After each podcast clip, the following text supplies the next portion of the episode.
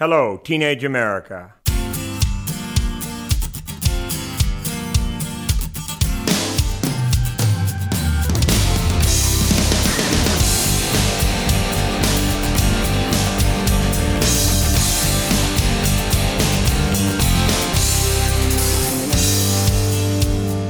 Hello, I'm John J. Thompson, and on this special edition of the True Tunes podcast, we celebrate a friendship of, well, let's say several decades. Of the many things longtime attendees of the Cornerstone Festival miss, one of those is surely talking, and talking, and more talking. Sure, social media has given us a way to stay connected, after a fashion, but there was no substitute for physically reconnecting every year, or even every couple of years, with members of the tribe. And for many years, summer meant another chance to hang out with friends like Randy Layton, who's had a profound personal effect on both Bruce and myself.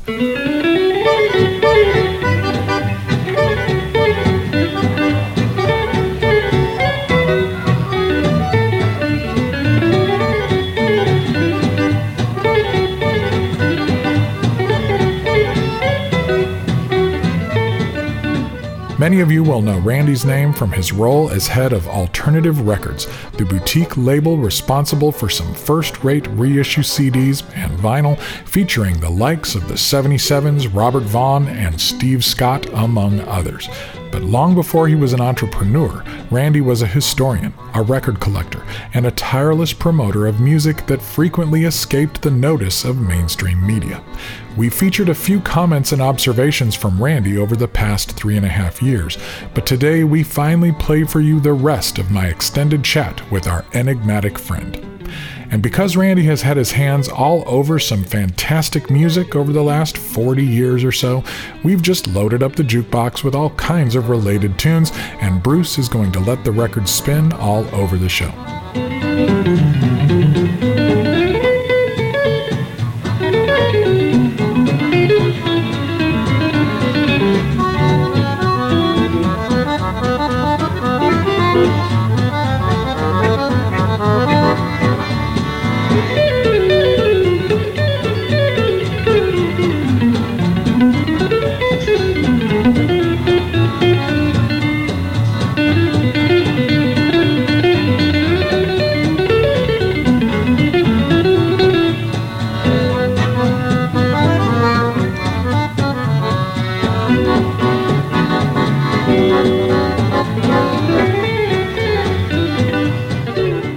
Special True Tunes Time Machine takes flight right after we take care of a little bit of housekeeping.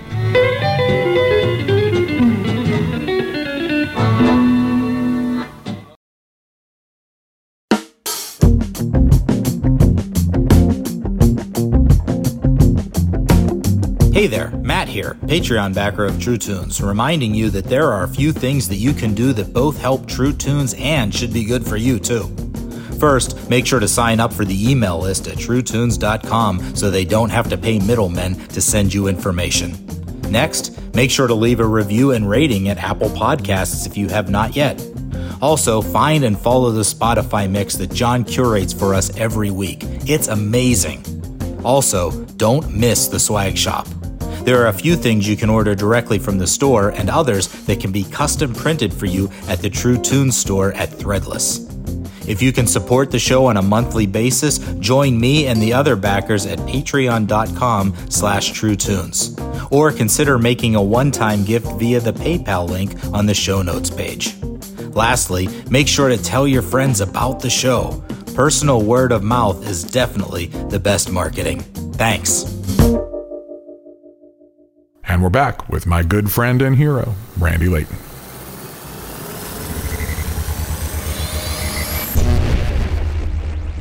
Feel lonely, isolated, cut off from you.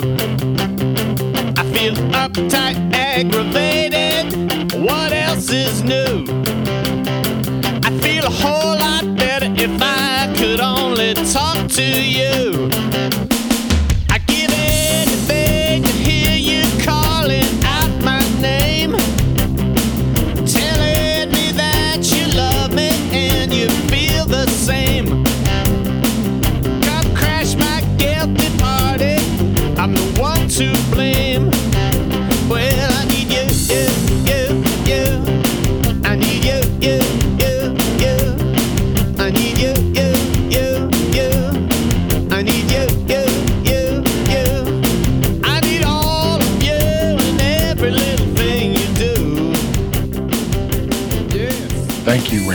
For being with us here on the podcast. It's great to hear from you. We go back, man. we, got, we got some history. We do. Yeah, long ways. Yeah. So tell Um, me, tell me about your your beginnings. Like, how did you get into this scene? My first introduction to Christian music would have been early 70s, and then I came back to it by the late 70s. And so I was just kind of always around that. Tell me about that Um, early '70s stuff that you came across. What was that like? What was that scene like? What was your exposure to it like?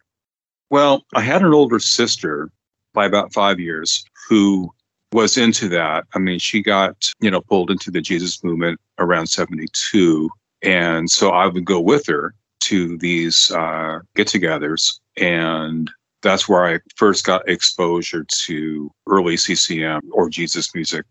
Obviously, that's been a point of uh, debate recently with the movie. But yeah, things like you know Mustard Seed Faith and Love Song and the you know the Maranatha r- records. I just remember listening to them and going, you know, this would be a lot better if it didn't have all the Jesus stuff. that was sort of my my take on it. But but it was an introduction. But then she left it. I I left it behind, and I didn't come back really until uh, 1978, in which I fell in with with a couple of guys from a from a sort of a local church, and they were very good at, at sort of you know sucking me back into the into uh, taking this seriously. So uh, which I did, and so by the summer of of that what 78, I had rededicated my life to to the Lord, and and I was always into music, and into the arts, and I grew up with musician. You know, my father was a professional musician, so I was always around music, and I was already into poetry and the arts and things like that. And so as I began to kind of look around and see what was available to Christians in, in those fields, I found some you know terrific things but I was still kind of frustrated a little bit with with the quality of, of a lot of it. And so that probably led me to seeking out things wherever I could.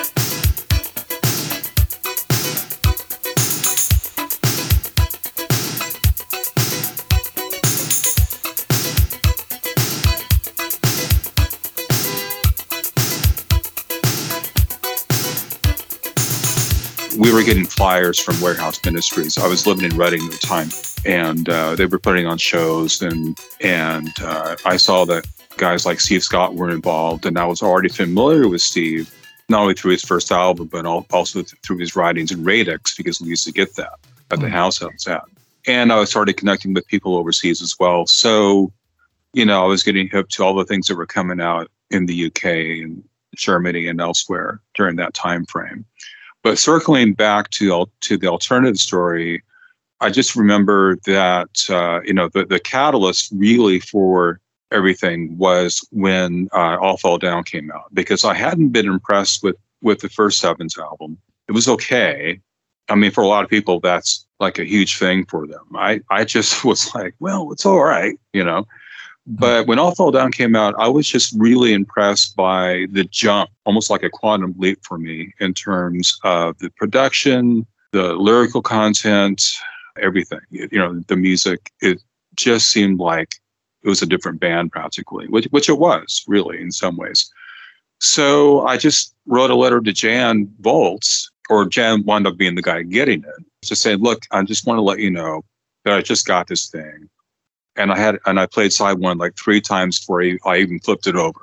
That's the sort of impression it made, and just kind of went on with with a few thoughts about just where I was with with the stuff. And and so he wrote back and he said, you know, we're all reading this and we're all just floored and you know we should uh, connect. We're having trouble getting bookstores to actually even display the record.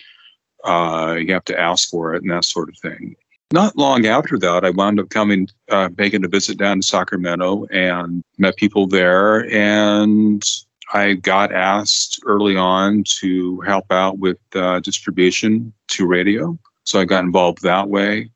And I did that from the uh, A&M distribution days through the island days. And so became very close to pretty much you know everyone there act wise, but especially, you know, Steve and and the sevens. And uh, when the whole thing imploded, I, I just remember one day just talking to, to Mary Neely, who was the head of the whole thing, and just going, look, you know, I've been sitting on these Steve Scott tapes forever. I mean, they're just amazing. You know, this unreleased material. You know, two albums he had recorded and not not had come out. And I just said, you know, what if I put that out? She thought that was a great idea and gave me the the masters to work with. Mike got involved, and that was the first album that we did. So Alternative was really formed initially as as a label. It was formed initially to put out that Steve Scott record. It had been around as a business since 1979 because I started uh, doing mail order for for Christian music from all over the world uh, using that that name. So I did that until 1985 or six kind of retired the you know the whole thing, but then brought it back as a label just to do that project. And then it just kind of carried on from there, where I did the seven seven is thing and all that. So if I hadn't written that letter, I mean, none of that would have happened, you know. And it wasn't me seeking to do anything; it was just going, I, I love what you're doing. I get it. You, you have my support, and it just evolved from, from that from that uh, point on. You turn a page in a book and it seems to have been written about you. The memories flood back of all the things you used to do. Full moon climbs on the windowsill. You stand in its light and you drink your fill. You're catching a sight of yourself in a broken mirror.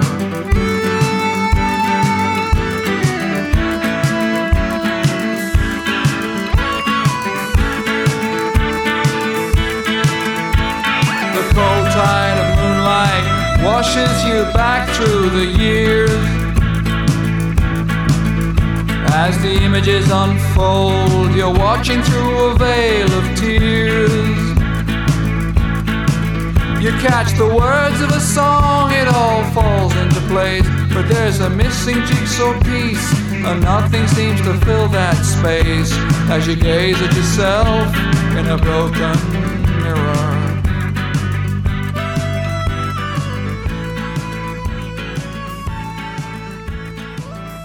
What was your impression of that Exit Records scene in Sacramento? Why do you suppose that community was able to generate so much great music and such a different overall energy compared to everything else that was going on right it was it was such an anomaly they, they were just fortunate to to to bring in people that happened to be, you know, very, very talented. You know, when, when Charlie came in, Peacock, you know, he brought in, um, you know, an immense creativity and, and other people with him also that were, you know, very creative. Steve Scott was a huge deal because he had come on board in the early, I mean, pre-exit during the, uh, you know, Sangre days.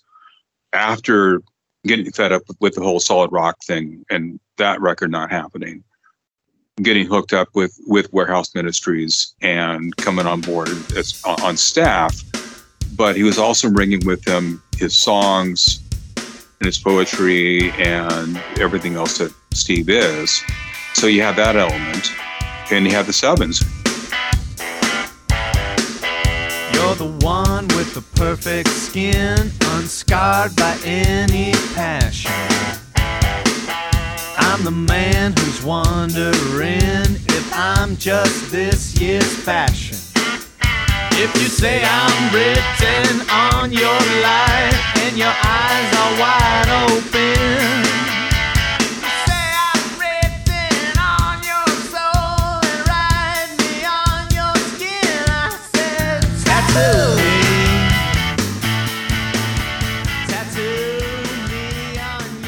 So it started with you had this great talent pool, and you had a church that was very much already engaged in pushing Christianity and, and, and the arts, you know, really up in the game. You know, they had the Rock and Religion series. So that was put together uh, that, you know, uh, in a pre exit. The idea behind it was to initially it, it would be to, to bring in Christian artists and, and talk about their records and do interviews and you know explore that. This is Rock and Religion, brought to you each week in the public interest. Mary Neely continues her conversation with T Bone Burnett and Steve Soles, who together with David Mansfield recorded three albums for Arista Records under the name Alpha Band. In this particular album, you're presenting a very strong viewpoint, more so than in the other two albums. Is that correct? I think so, yeah. Why did you do that? I mean, it was just something that you're just feeling compelled to do? I sense a real absence of charity, regular Christian charity. You know? There's a thousand chances every day walking down the street to help somebody. There's some guy that walks up and says, Hey man, you got a quarter? You know, if you take that guy and say, Hey man, you look like you could use a burger, come on, you know. And if, and if you'll give him, buy him a burger, you know, and talk to him, and lay five bucks on him and say that comes from Jesus, brother, or something like that. That means a lot more to him than, I mean, he'll remember that. If there is real charity, like, I think that's probably the most important, at least one of the most important virtues of a Christian, you know? And there seems to be a real absence of it. Today, people are too, it's, it's become even more bourgeois. You know, the, the bourgeoisie sold out Christianity in the first place but it began to also expand into talking about other topics and, and, subjects that you just didn't hear on Christian radio or Christian syndicated radio, which, you know, this would have been.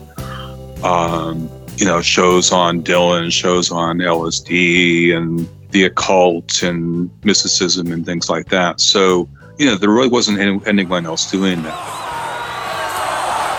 In 1967, when Young America's love affair with British rock musicians was flowering, and songs about love, peace, and flowers filled the airways, an album appeared by an obscure Los Angeles group called The Doors.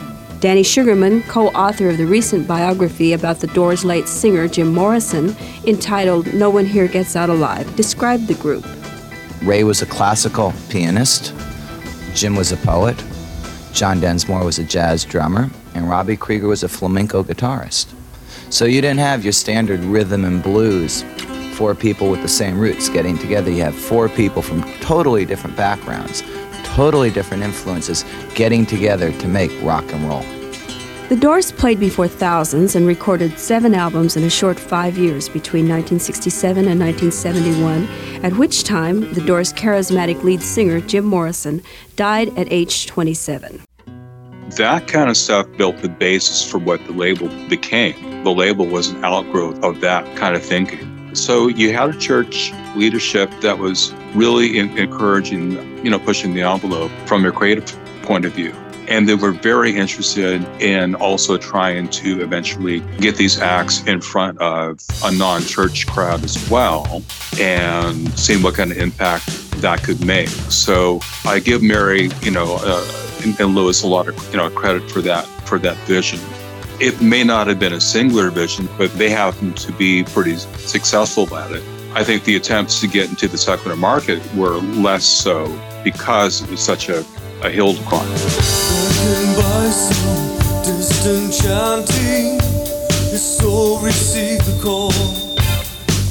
Drums and beating, ceaseless ringing, words urgent I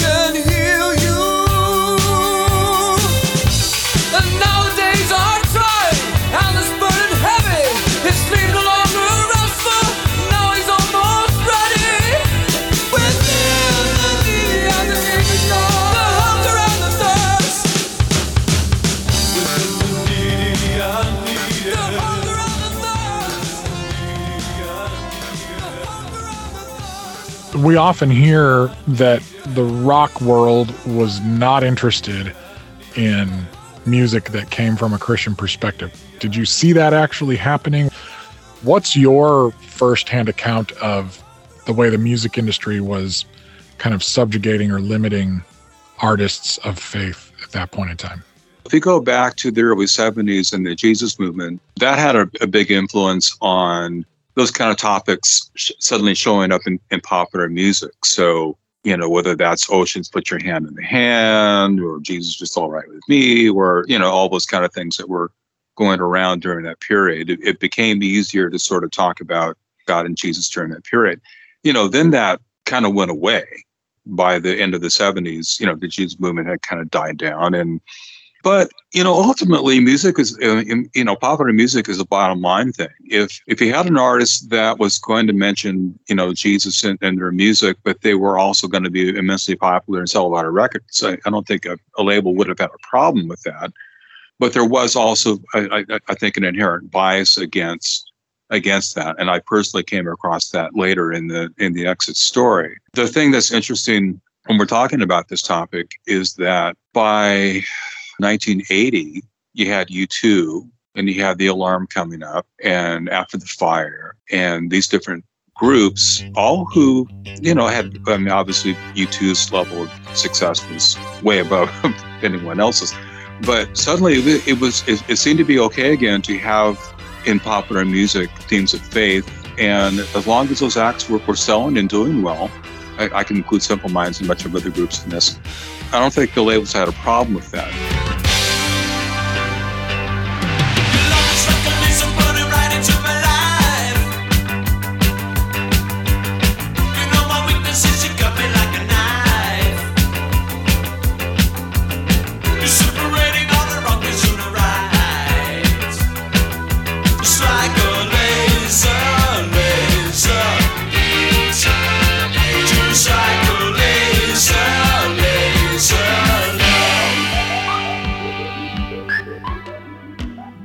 Think the uh, barrier that we're talking about is not so much if you're signed to a major and you can have hits and, and work in faith themes, but if you're signed, but if, if you're primarily a Christian label, then you're trying to piggyback onto a major for distribution and then get heard, that's a different story that was Exit's problem is that you know each deal, whether it was A and M or Island, were you know P and D deals. They were publishing and distribution. You paid Island or you paid A and M to basically you know press up your record and get it to radio. But because you weren't signed to those labels directly, those those labels didn't have any obligation to really pour a bunch of money behind your act.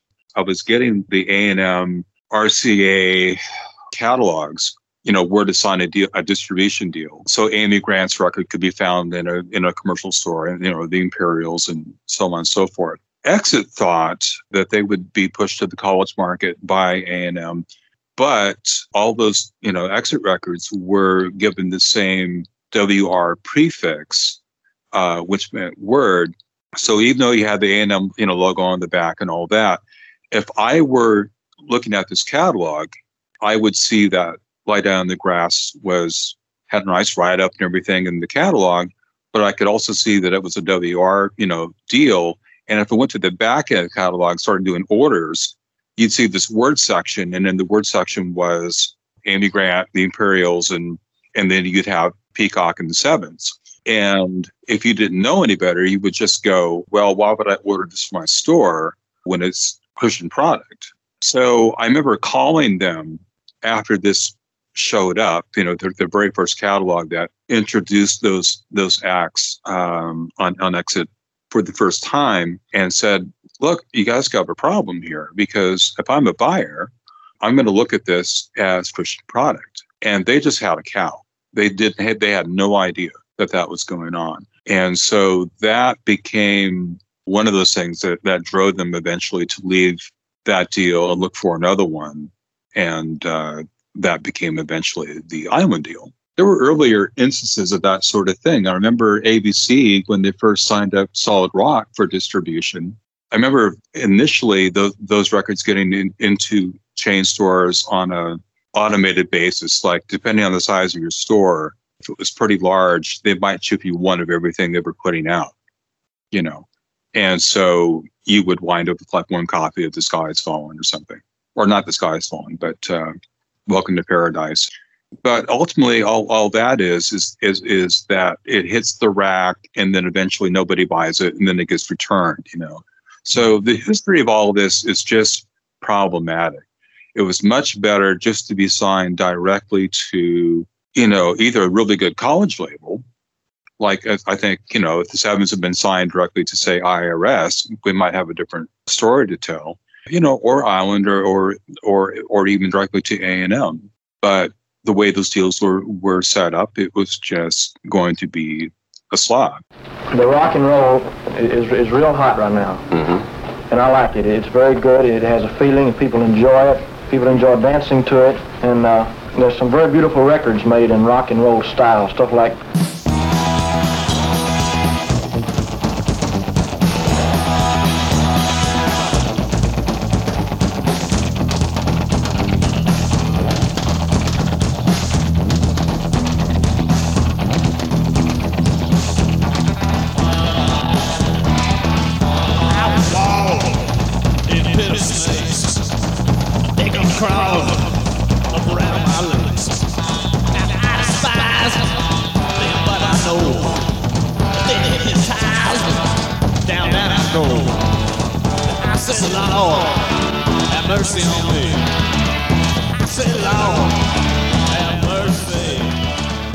Even though you're from the States, you were pretty wired in with what was going on overseas. And it's kind of a different a different culture with UK and European artists who had a spiritual perspective to what they were doing versus what was happening in America.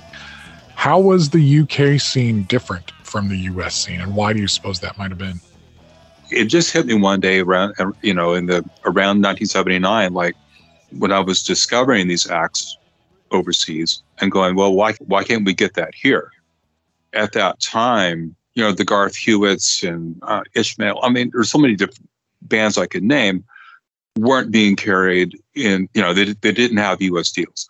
So and conversely there were a number of american acts that weren't getting put out over there uh, you know either. So i started with that because again, I had such an early interest in in arts and culture uh, and, and things like that. I was already picking up books like by Hans Rookmaaker or Schaeffer and things like that, and uh, Steve Turner, among others, and being heavily influenced by that. So it just sort of naturally led me to, well, what can I find out there? Yes, you had After the Fire, who were on CBS, all that stuff as I began to engage with people from you know the UK, and I had you know quite a network already by 1980 81, you just found that culturally they it was really different. Christian artists didn't feel the need that they had to sign with a Christian company. They could pursue getting indie deals or major deals and expressing their faith, you know, through those projects. And they weren't limiting themselves to just, you know, CCM, you know, companies. But I'll also say that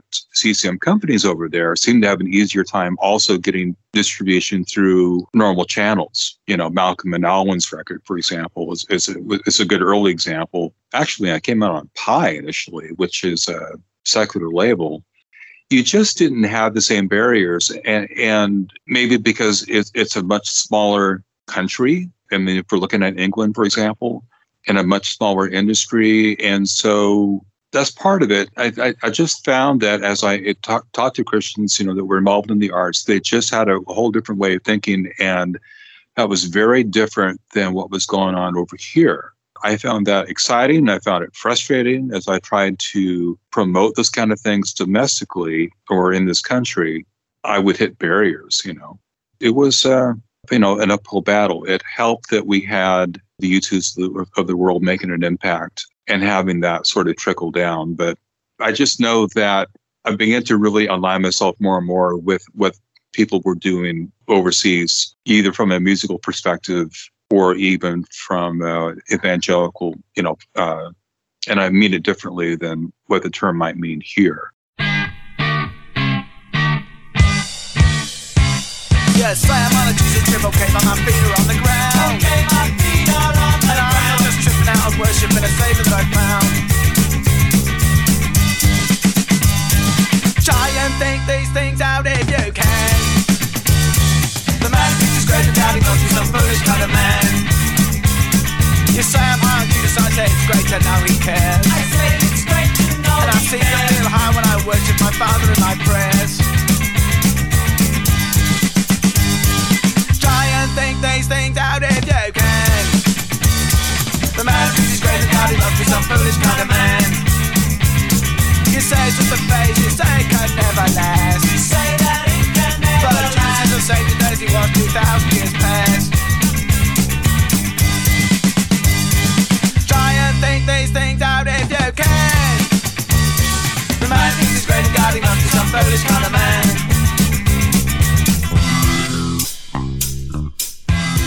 The culture wars aspect of evangelicalism was a huge boon for the Christian music scene, for marketing Christian music in America, because Christian music became a, an alternative to secular music.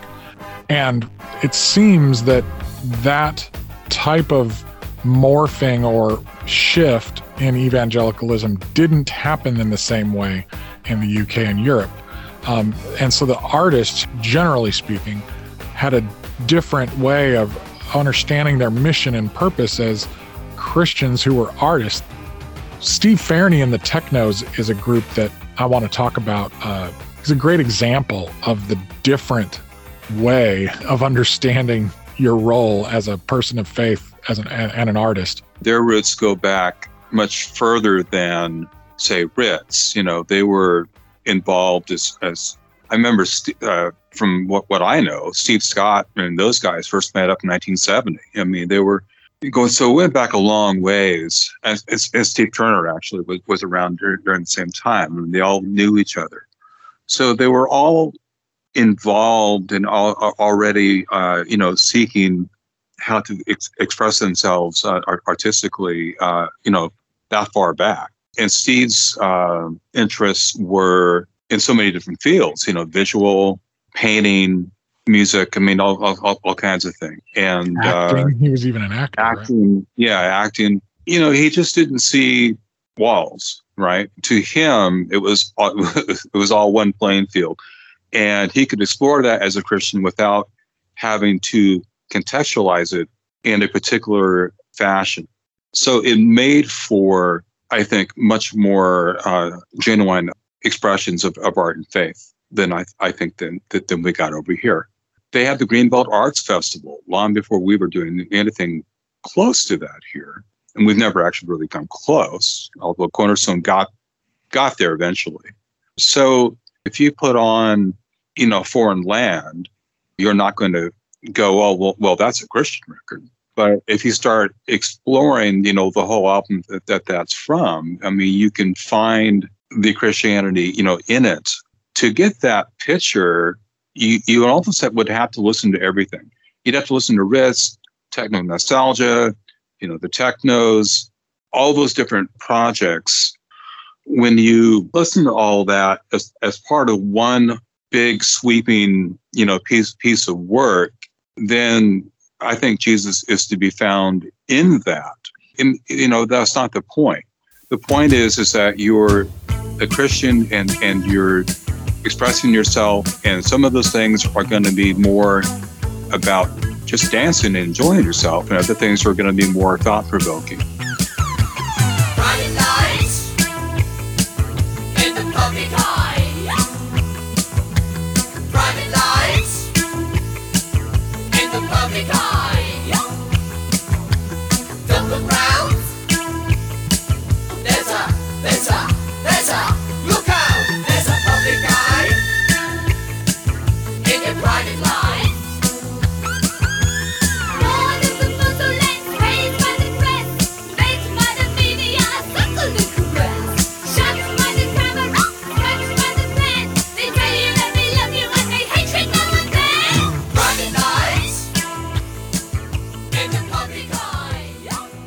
Think Seed's one of my favorite comments I think ever made was was something along the lines of, uh, you know, my biggest frustration is I've, I've never done anything that made any money, and I, I wish I had the, the the exact quote because it's probably even better than that. But instead, he got to be one of those guys who just influenced, you know, so many people.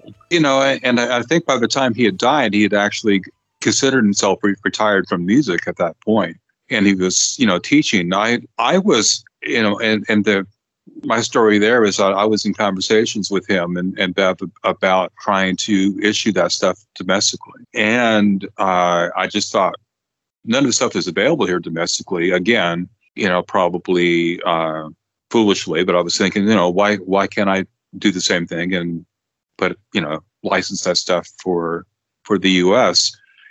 And he was all for that. And I remember again just kind of hitting a bit of a wall with with PRT, who owned a lot of that, to work out licensing. But Steve and I were supposed to talk about revisiting that. Then, unfortunately, um, you know, he died, and I, and I, I kind of just let it go after that.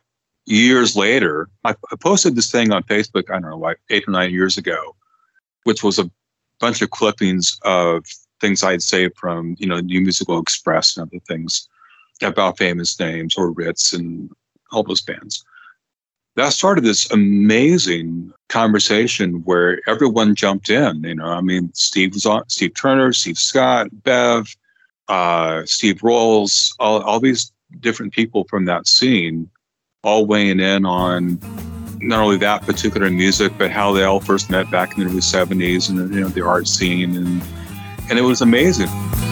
You and I I've heard the churchmen talk about a stone that rolled away on Easter Day. You and I heard other people talk about the stone that rolled quite a different way. We heard the music that they played and rocked and rolled until the morning light. Interrupted by the postman as he brings the early morning light. Watch by me, you and I, if we have learned to pave the way for the children of tomorrow. Children of tomorrow. Back to the virtual interview suite with Randy Layton right after a quick break.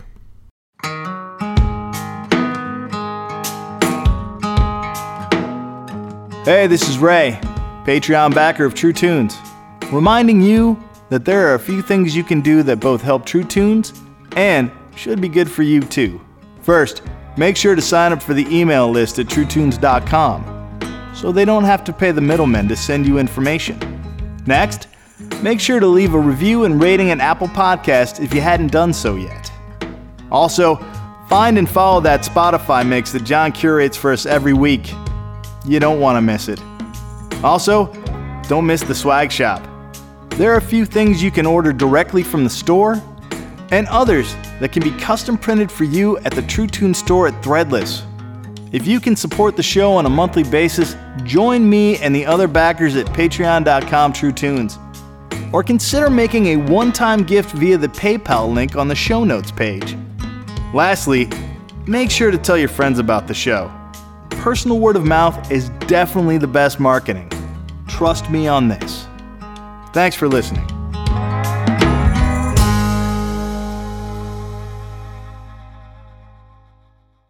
And we're back with Randy Layton.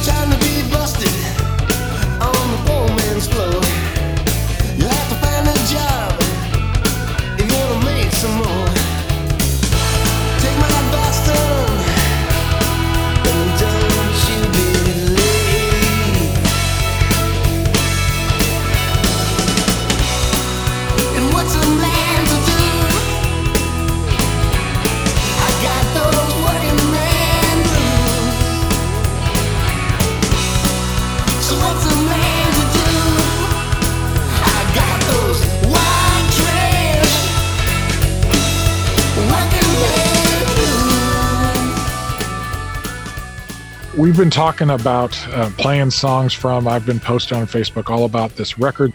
Um, it's one of my favorite records, and uh, I'm so excited about it. It's that Robert Vaughn and the Shadows record Love and War. So tell me about um, that project and why, after all this time, you would put so much into bringing it back and, and why did it disappear in the first place? Why has it been so hard to find?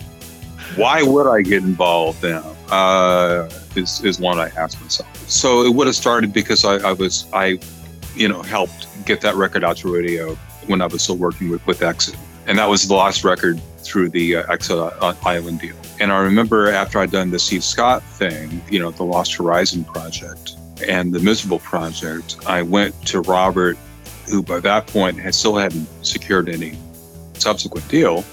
And said, look, you know, I've done this and done that. What would you think about doing to write a, a, an, an album with me? And he said, well, you know, thanks, but no thanks. I think I have a deal with RCA. And I went, well, that's really great. You know, good luck. And then about uh, four or five months later, I get a call from Robert going, well, I've been working on our, our record. And I went, what do you mean our record? He goes, yeah, I've, I've been recording and, you know, you and I are going to do this album. Okay, well, thanks for letting me know. So, uh, so he started sending me demos, and um, you know, it was pretty fascinating. I mean, I, I would get a batch of, of, you know, ten songs and go, well, I, I like these, you know, five or six, and then he goes, well, that's okay. I've just recorded number ten, and you know, at one point he sent me like thirty songs, and I told him to just stop it because there were too many songs on the board, and and I had, you know, to pare it down. So I, I pared it down to, I don't know, 17 songs, and that was songs from the River House. A skin coat, cool velvet, a big silk car. Three cigarettes in the ashtray, cup of coffee, and a dream to go far. Silhouettes in the doorway, cold cash, and a big cool. Pocket full of diamonds, burning lips, and the whispers from a star. She left me spellbound. Way down Mexico way. That's where she wants to stay. One touch let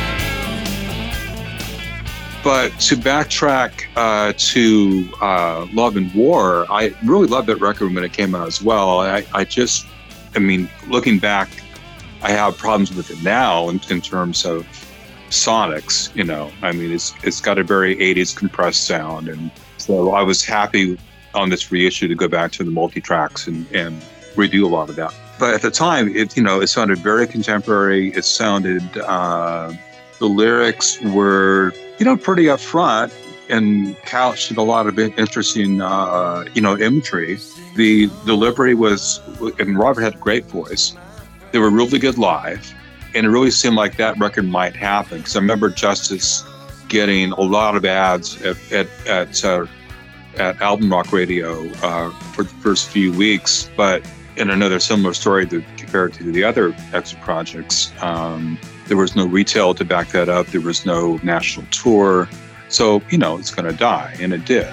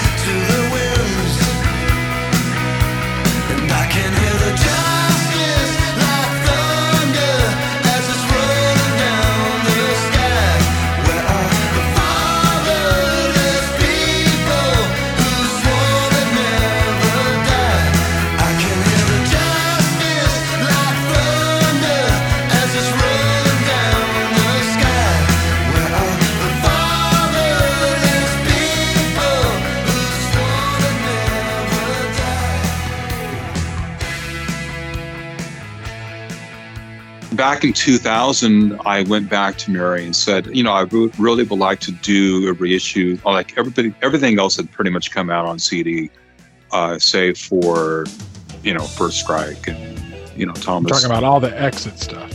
yeah, the exit stuff. And, And I- before you I- go too much farther there, th- there is a big difference that Robert Vaughn and the Shadows was the one band on Exit that really had nothing to do with the church, right? They were from San Diego and Yeah, they were the first outside act, quote unquote. You know, they were out of San Diego.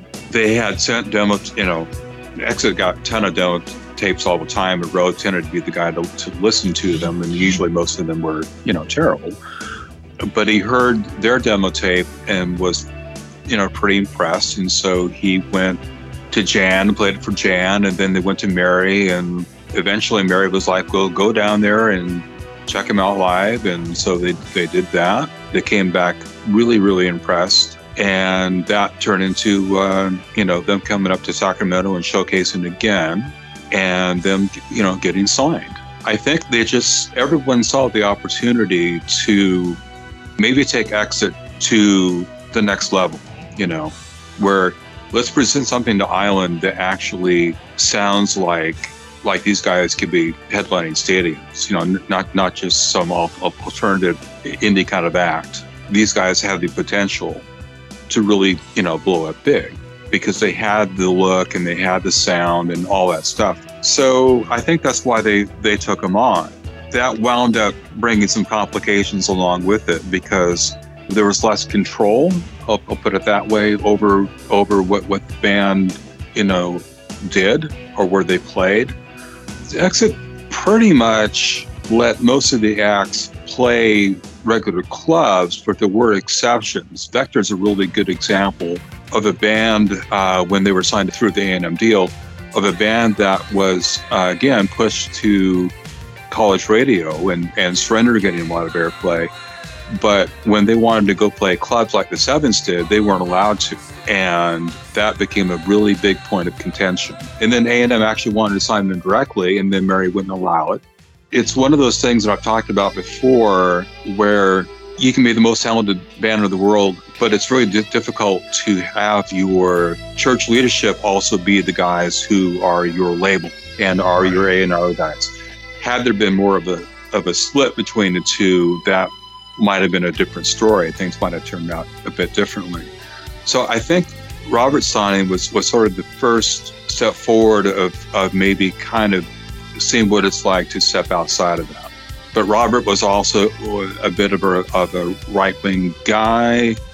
Uh, he would make statements in the press that uh, would drive uh, island people nuts and probably Mary nuts. And, you know, especially around the whole Iran Contra or not Iran Contra. At that point, it just would, would have been this Sandinista Contra thing that was going on, which is where Spanish Rebels comes from. And the album cover art was was part of that theme as well. In the industry at that time, that was pretty much not the way to go. You know, I mean, the Clash did a record called Sandinista, which I love, but they were pretty much on the on the left side of things, and and if you wanted to paint it, paint it as a left right deal, and uh, Robert was sort of on the right side of things, and that that, that didn't set well. I mean, they, they played the Warehouse a number of times, and in terms of how the band thought of themselves, Robert was very much, you know, a, a, a Christian. Obviously, you know, about half the band was. I think that, you know, the other half weren't, but they were supportive. So that was probably that was also the first time I think you, you'd have a you know a band there that wasn't you know all, all Christians. Hey, I wasn't sad.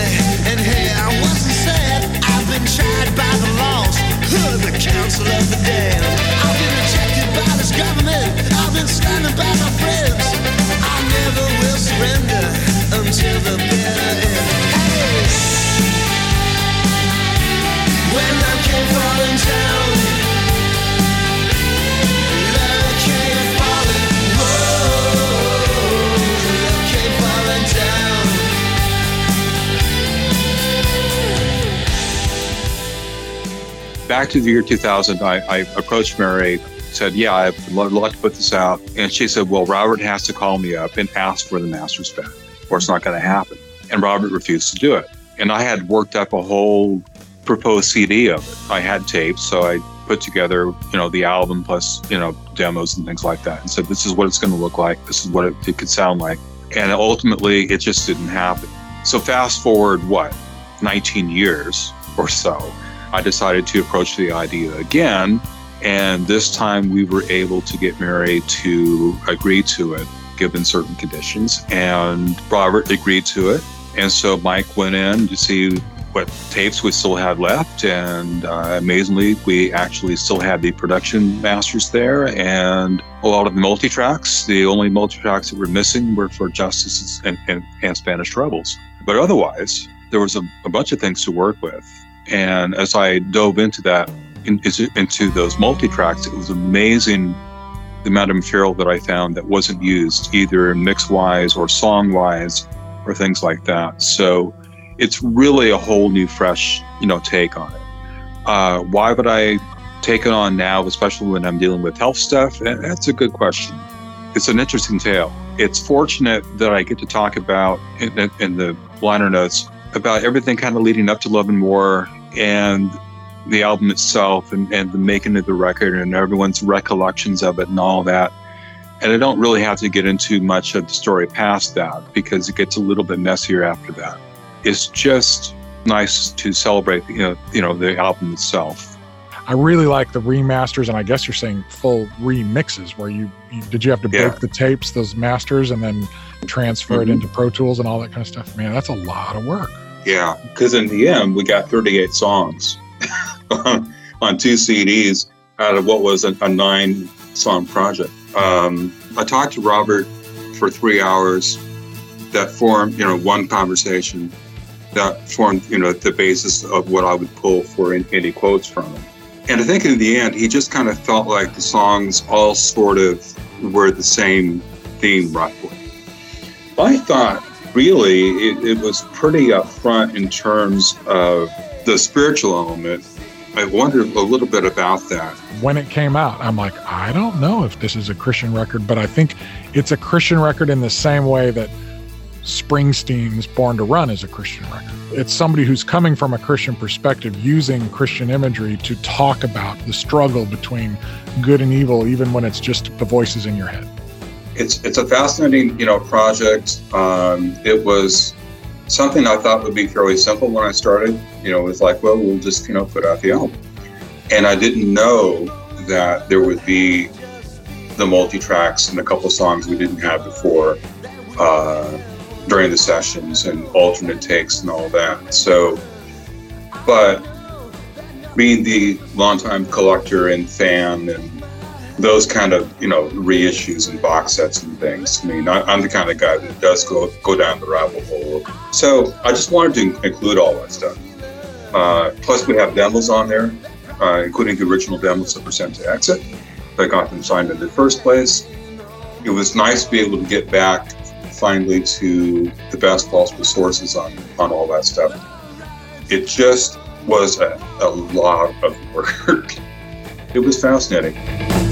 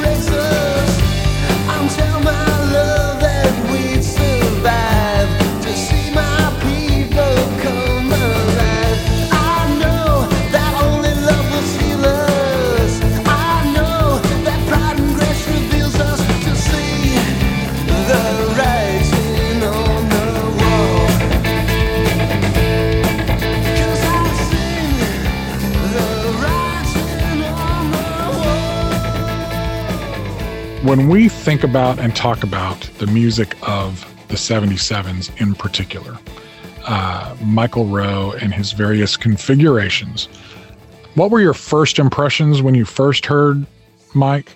And as the years have gone down, what sets this guy and his his fellow uh, troubadours apart?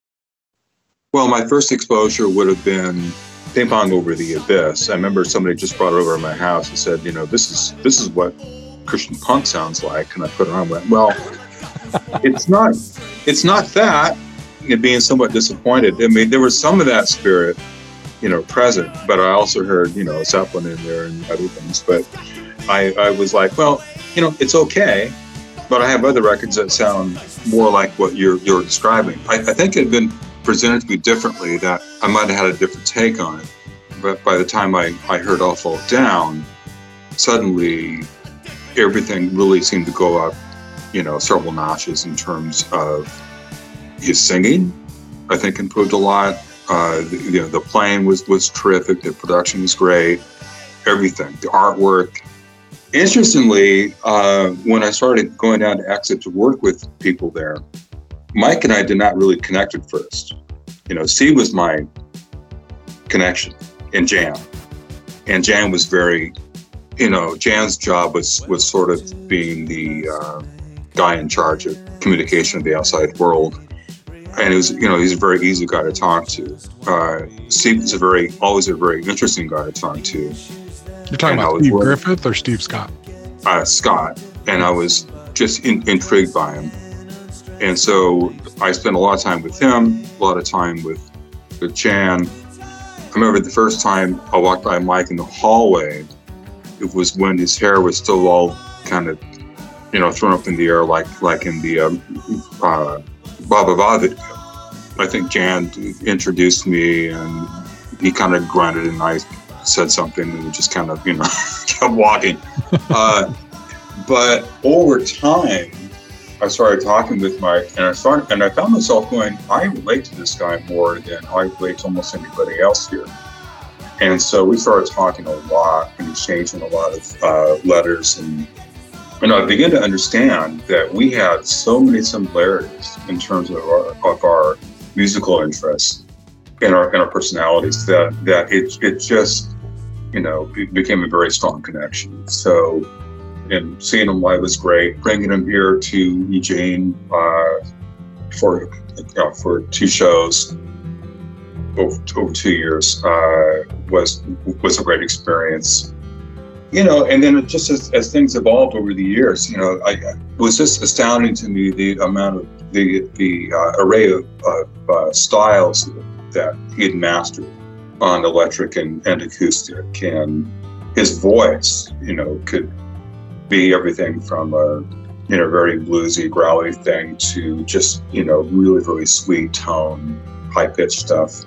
So his abilities in that band made that band so unique. Everybody else brought something to the table too. I mean, by by the time they brought on Aaron, that was a, also a, a bit of a step up, and because of Aaron's long background as well uh, with Motown and so on. And uh, Mark Tootle was is undervalued as a writer because he wrote so many of the best tunes during that era. You know, I mean, literally, it did it did sort of take all of them to make a make that unique sound. But as time went on and different players came in, it became like you know the power trio with Mark Harmon and Bruce. And all that is still '70s music because of what Mike brings to it which is not in any way, shape, or form diminishing the contributions to say, you know, what Mike and Bruce did. I mean, in fact, they did a lot during that era because Mike is not a, a, a huge writer.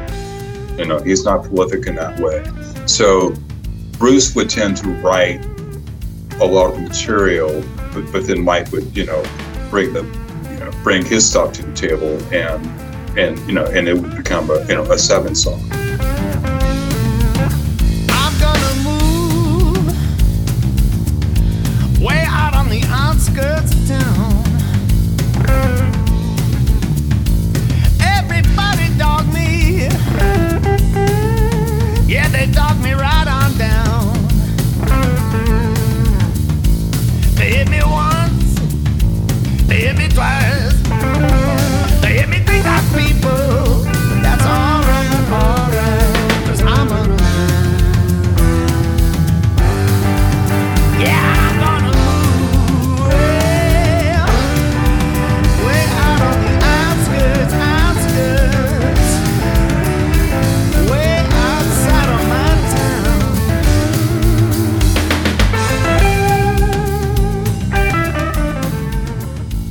The 77's Island album, the self-titled album, as perfect as I think it is, or is am I off?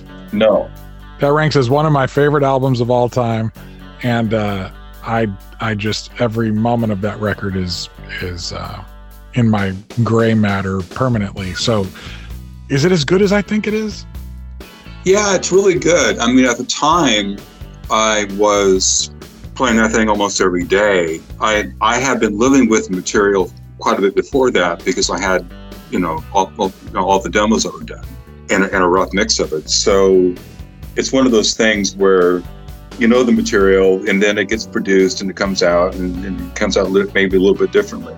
So probably the most pure moment on there would be something like um, I Could Laugh or, or Pearls because those are essentially the, the demos, you know. And over the years, I haven't played it a lot because of that very element of, I think, of having, having heard all the songs, you know, a ton. But whenever I do go back to it, yeah, it's it's it's it's great, and it gets back to that. In a different world, should it have become a big deal? Yeah, the band at that time was at their peak as a live act, and the album was was was terrific.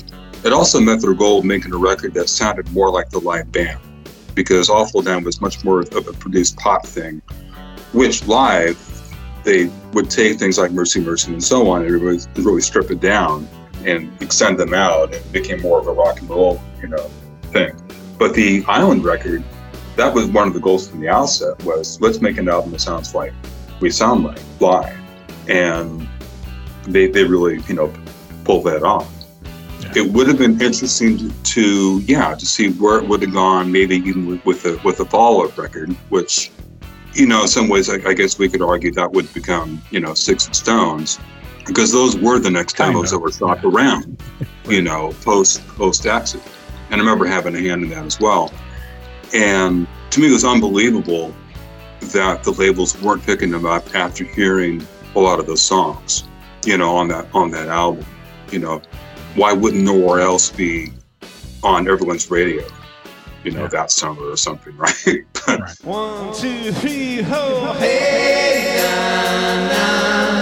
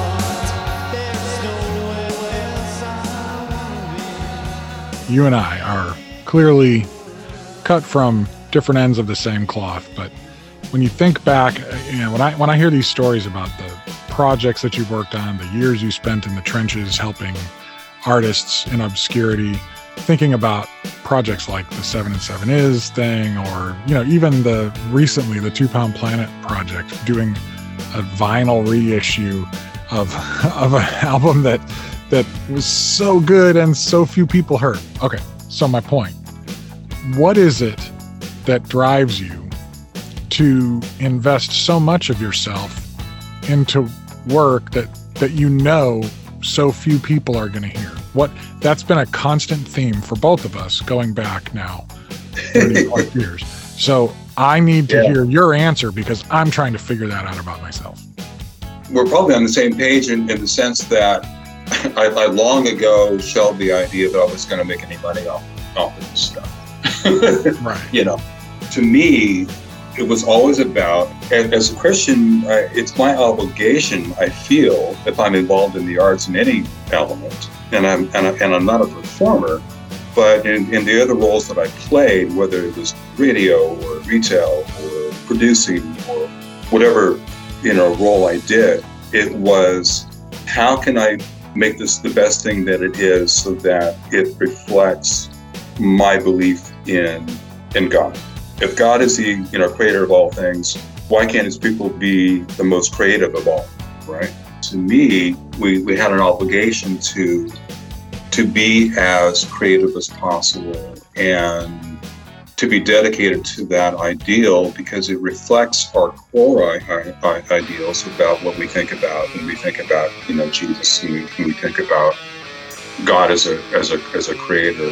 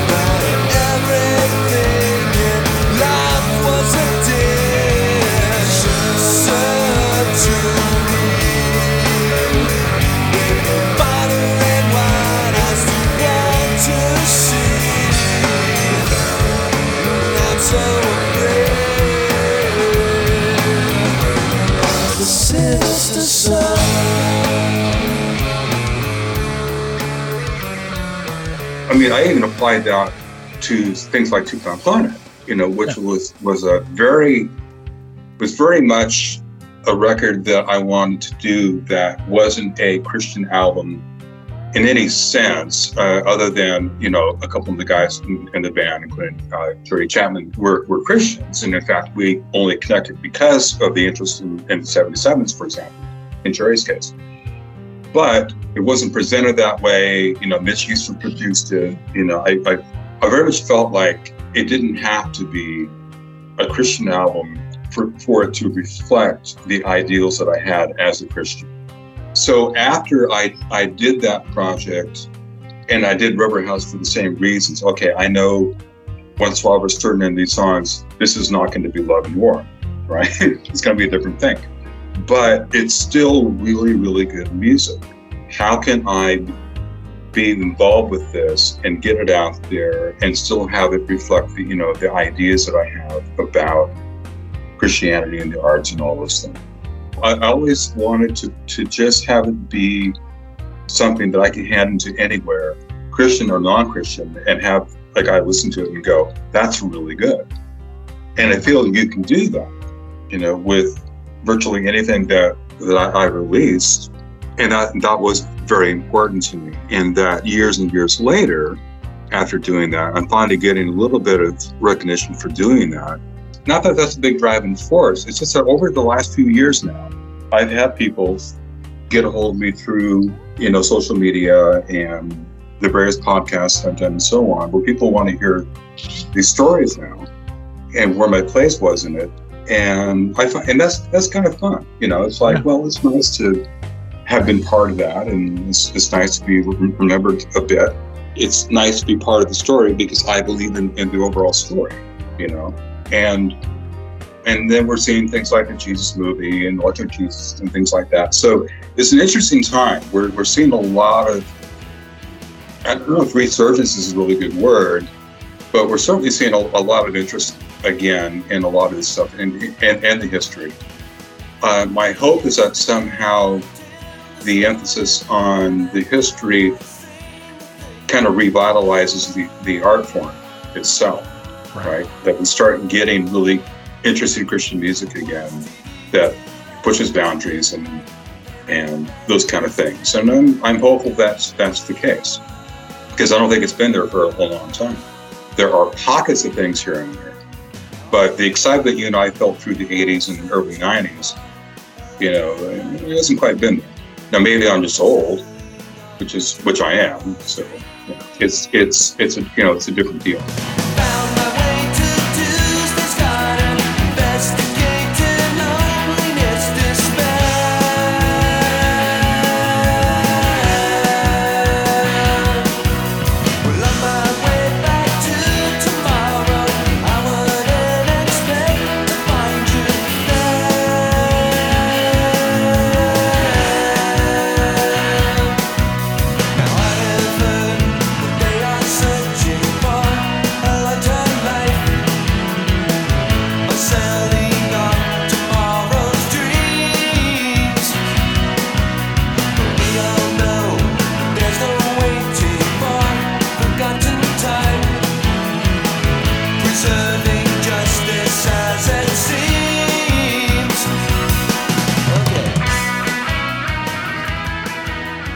Be back with more of my conversation with Randy Layton right after this.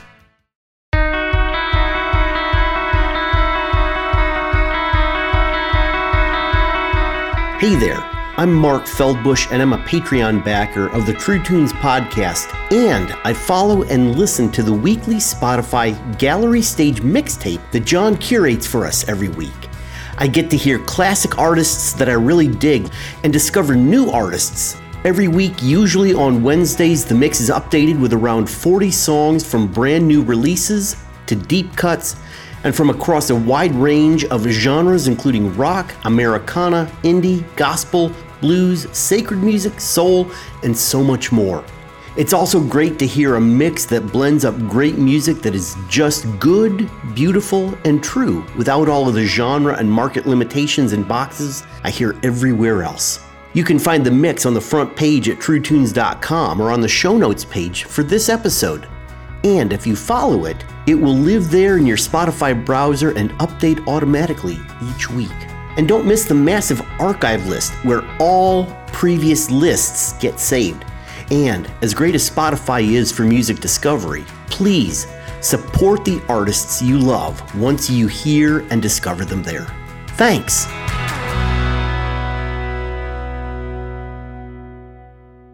And we're back with Randy Layton.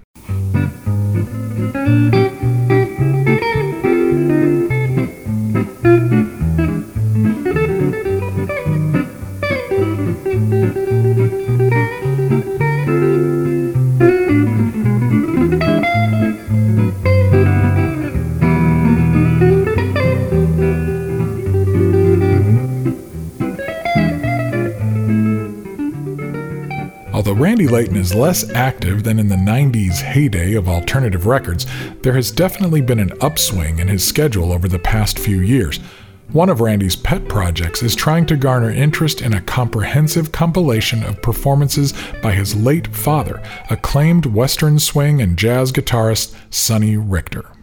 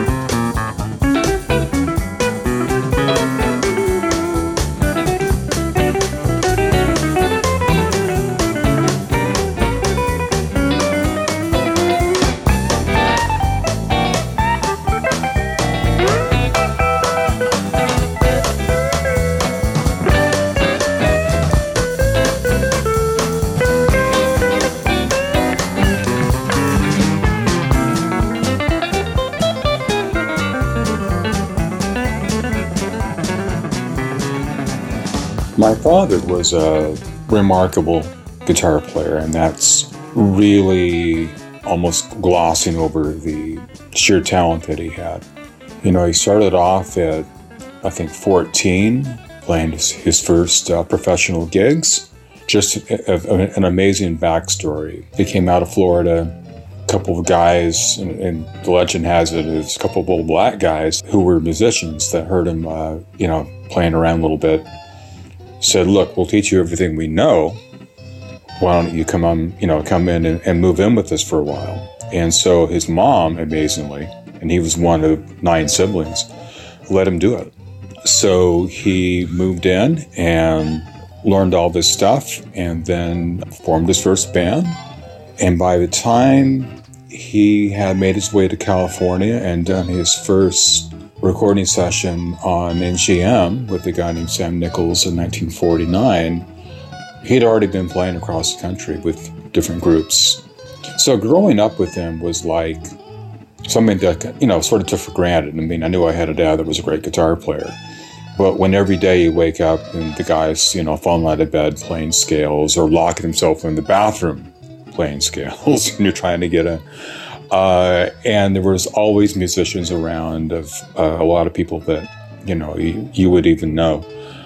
It just seemed normal. When I look back, obviously that was not normal, but it did feed so many of my musical interests going forward because he was into country and swing, but he was also into jazz and, and a number of things. Influenced greatly by, you know, Django, but also other players like Tal Farlow. And when I go back over uh, tapes that he's left behind of him playing around uh, at home, or whether it's tapes from live shows he did with bands going back to the 50s, I, I keep discovering things, uh, including even in the last couple months, that I hadn't heard before that are astounding. You know, he certainly had his opportunities. Um, he was on the staff of the Louisiana Hayride uh, back in the early 50s, uh, back when Elvis was first getting known on that. Play with a lot of cats that all became famous, you know. Uh, guys like Floyd Cramer uh, actually came to him and, and said, Look, you know, you should move to Nashville. You would clean up, you would just do great on, on, on sessions. And my father, just being young and kind of, you know, full himself in a way, but he also had a very strong, you know, artistic streak in him. Just didn't like the idea of being told what to play. So he said no. Now, looking back, probably a huge error and lost out on a lot of money and prestige by not doing that. By the same token, I wouldn't be here today, or any number of things wouldn't have occurred. But those are the sort of choices that he made that enabled him to kind of pursue whatever he wanted musically, but it cost him in terms of what I think should be the case today, in, in that I think he should be a household name. Uh, but, you know, he's not. And so I've just done what I can do in the last, last several years to kind of get some of that music out to people so they can hear his, his talent.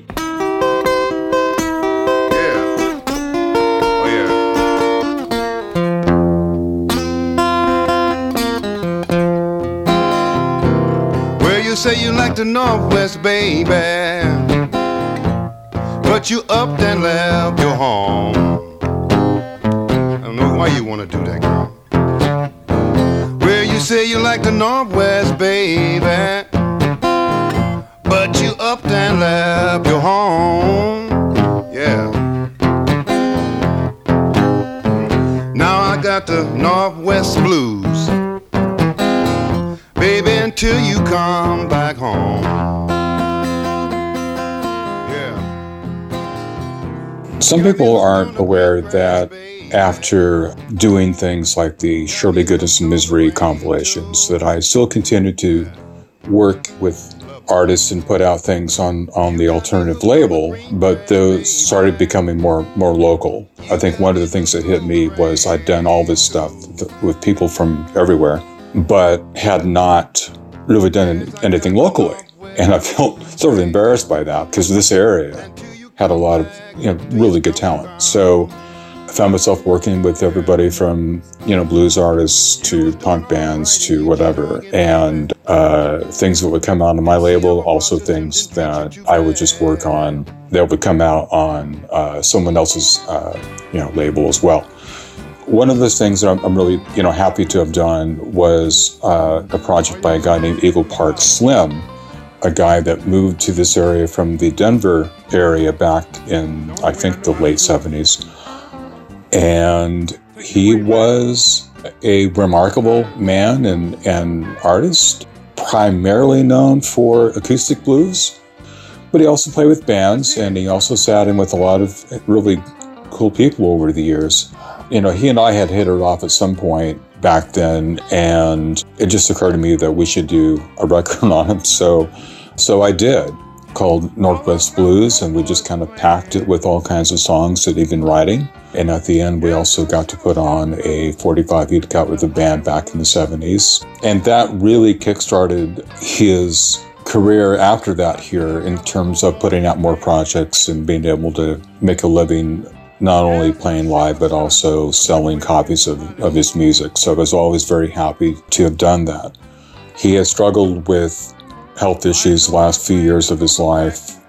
But, you know, every once in a while we would run into each other and I'd update him on my stuff that was going on. And we, we talked about doing a, a another album project, but this time I wanted to get him back in the studio with a live band with new material. And uh, he was very excited about that. I was too. And so I started looking around for maybe the best place to record that at and was working on that when he suddenly died of a of a heart attack, and uh, we never got to do that project. But you know, still think about him a lot.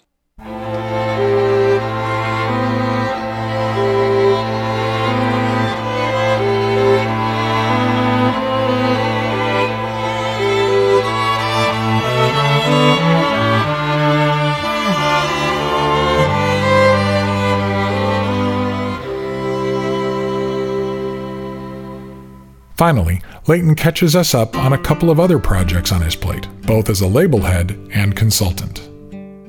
Upcoming, we hope to see a reissue of Magnificent Obsession uh, by Steve Scott on, on Low Fidelity, and uh, that will be packed with a lot of extra material that you haven't heard.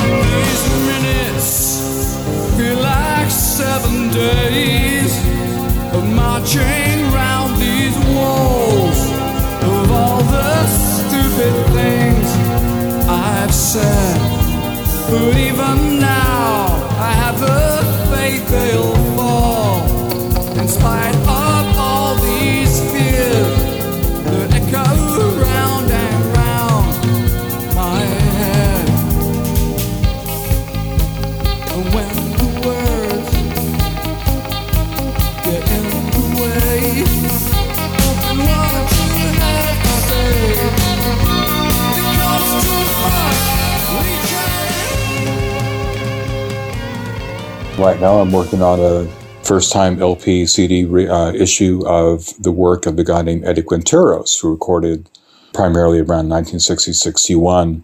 He was another prodigy kind of guy, was already playing in bands at 14. He was a fantastic guitar player already by 15 and was hired as, as a guitarist and, and singer for, you know, to the back of the people, but also had his own career uh, start and uh, would play with guys like Bobby Freeman and so on. You know, he he wrote his own own material. I mean, he was really just for that time frame, uh, uh, you know, one of those Buddy Holly kind of guys. In that, you know, started very early, seemed to come by songwriting and and and uh, guitar playing really easily and very early. And I think if he had stayed in the business, he would have evolved a lot more, uh, you know, in, in, in, the direction that, that Holly got to.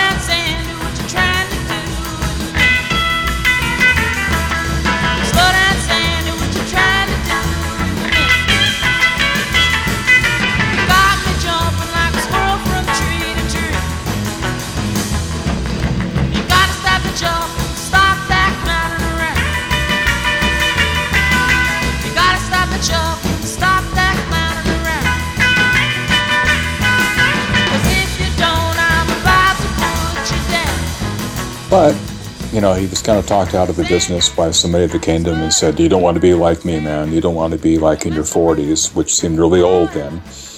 And just, you know, making very little gigging. You know, you, you want to get a college degree and all that stuff. And he took that to heart, quit the biz, got a degree, although he did come back in the mid 60s for a short time uh, with a band called the Go-Go's, and, who had a regional hit in the Bay Area with, with a song called All Over Town, which is very Beau Brummels like. Did that for a couple years and then, you know, quit again and, you know, got a real job, quote unquote, in, in a career, but, and he's long retired and had never expected that someone like me would come along you know, I, I, found his story intriguing. Uh, I fought for a long time to uh, get his stuff uh, reheard. And in the last couple of years, I've been able to access a lot of session tapes that no one's heard since they were done back in 1960. We have a lot of outtakes.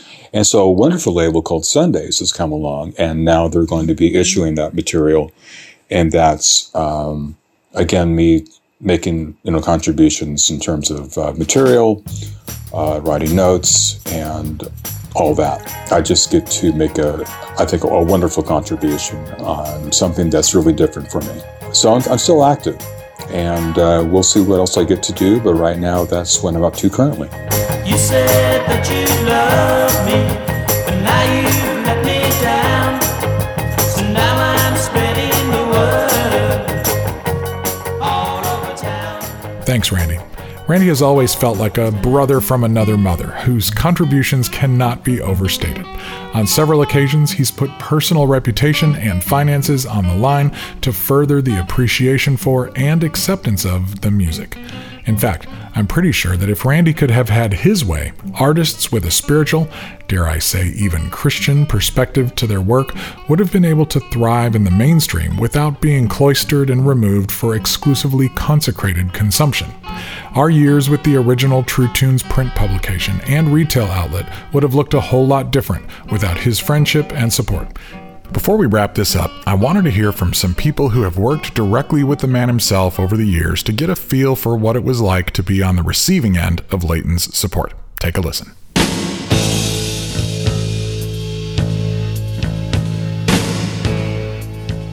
This is Steve Scott in uh, early morning, Ubud, Bali. As you know, the arts are the heartbeat of this island.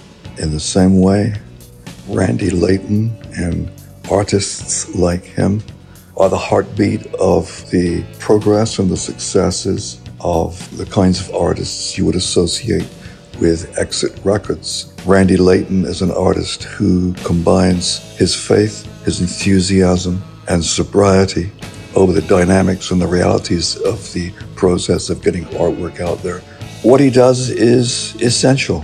It's a blend of both his enthusiasm and his faith in the art and an awareness of the reality of getting that art into the public ear, the public heart, and the public eye. I would say that we all need to become more aware of how vital Randy's role and Randy's artistry is in combining enthusiasm, tenacity, hard work, vision, and sobriety, combining all those things together to create a, a launch pad and a binding agent, if you like. Within vital communities are people that play different roles. And the role that Randy, an artist like Randy Layton plays as a sort of an apostolic connector, uh, their roles are essential, crucial to making something as marvelous as the kinds of communities that grow up around Exit Records, uh, making something like that possible.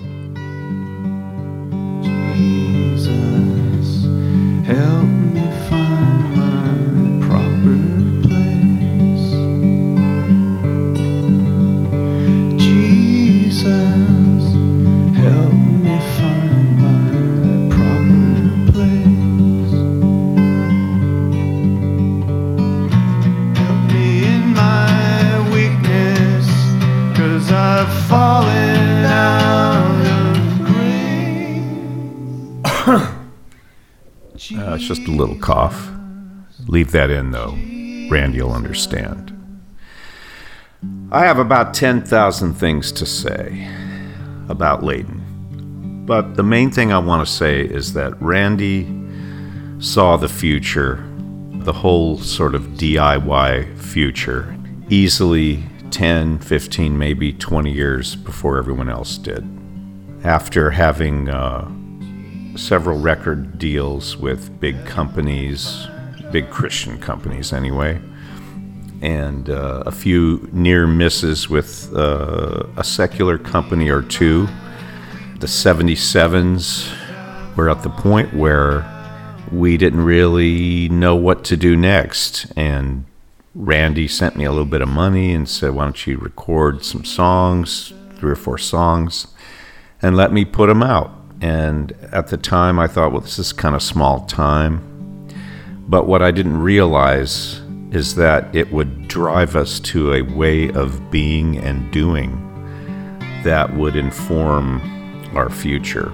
And indeed, here we are in 2023 doing the exact same thing. Essentially, Randy saw that a very legitimate way to work was to simply do it yourself the way that he was doing it and doing it successfully for himself and the artists that he chose to work with was a good paradigm. So I'm very grateful to him not only for that, but for just years of friendship and being able to call him anytime and talk about the minutia of some new Brian Wilson recording or some obscure jazz artist. And I really appreciate friends like that because I don't have too many of those, a few, but I would say Randy's right up there in the top five, if not the top guy. So, Randy, here's to you.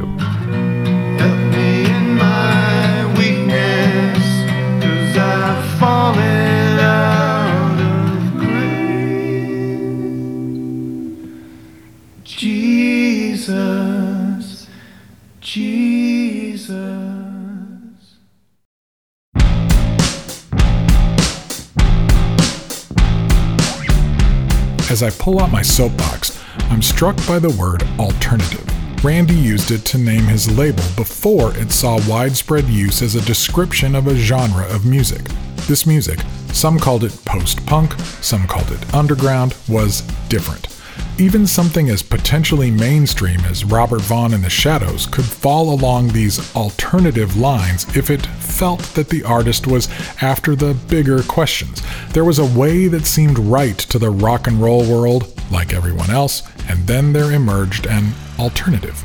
But that word also described a lot of us as people. We, the fans of this offbeat music, found a sense of community with each other, and that fraternity was, in the end, probably even more important than the music. People like Randy Layton were facilitators of that community. The music brought us together, and without people like Randy, people who got it and valued it far more than its financial rewards, we would have been stuck with things like MTV or a saccharine culture war Christian bubble version of whatever MTV was playing. When I was 16 and started this whole True Tunes thing, I was just adding my own peculiarity to the odd jams people like Randy and others like Mike Delaney at Rad Rockers in Michigan and people like Bruce were already doing. And it felt like home to me. They welcomed me into their circle, and often that was a circle of people standing around sharing stories and debating musical preferences at the Cornerstone Festival. For Randy and the other progenitors of the original alternative generation, the response to mediocrity was innovation, not mere critique. They expressed their dissatisfaction with the status quo by making stuff, and that was back when it cost a lot of money to pull it off. There was an optimistic, productive spirit in the air. We thought we could change the world, one great record at a time. Despair and cynicism is easy. Rolling up our sleeves and creating beautiful things in the midst of dross is not. And every artist, every songwriter, every filmmaker out there with a vision and an idea needs a Randy Layton to help their ideas come to fruition. I sure hope the passion and hunger that inspired people like Randy to create alternatives to the mainstream hasn't dissipated into apathy now that alternative is just another genre of music on our streaming services. We still have plenty to rebel against, my friends. Let's kick against the darkness till our boots wear out and F up the mainstream while we still can. Okay, I'm climbing off my soapbox now.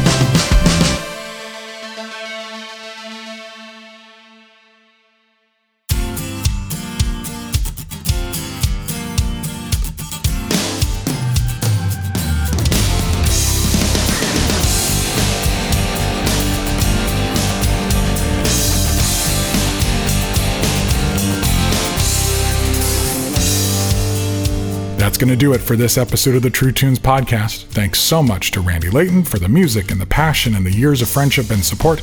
Randy graciously allowed us access to a number of rare and unreleased items from his personal archives. If you missed out on his recent reissue of Robert Vaughn and the Shadows Love and War Project, I'll link to an article I wrote about it on the show notes page. It's definitely an all time favorite of mine and one of the best reissues I've ever heard.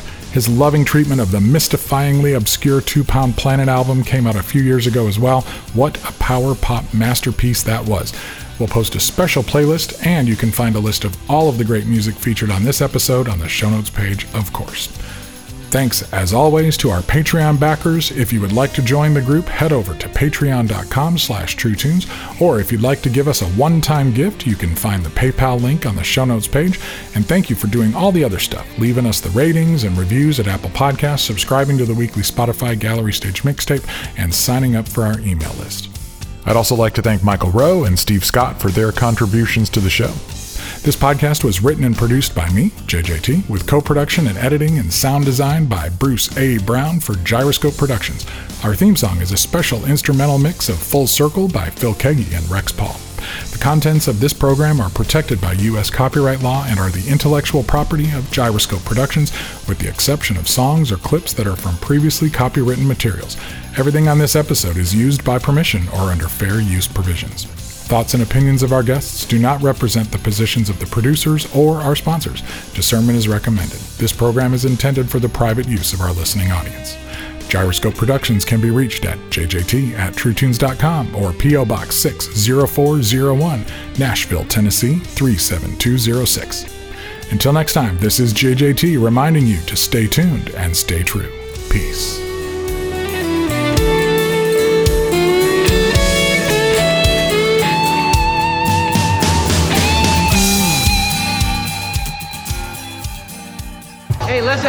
I have a record I want you to play. Don't you think the kids would enjoy a nice song with a melody? What you got, Holmes?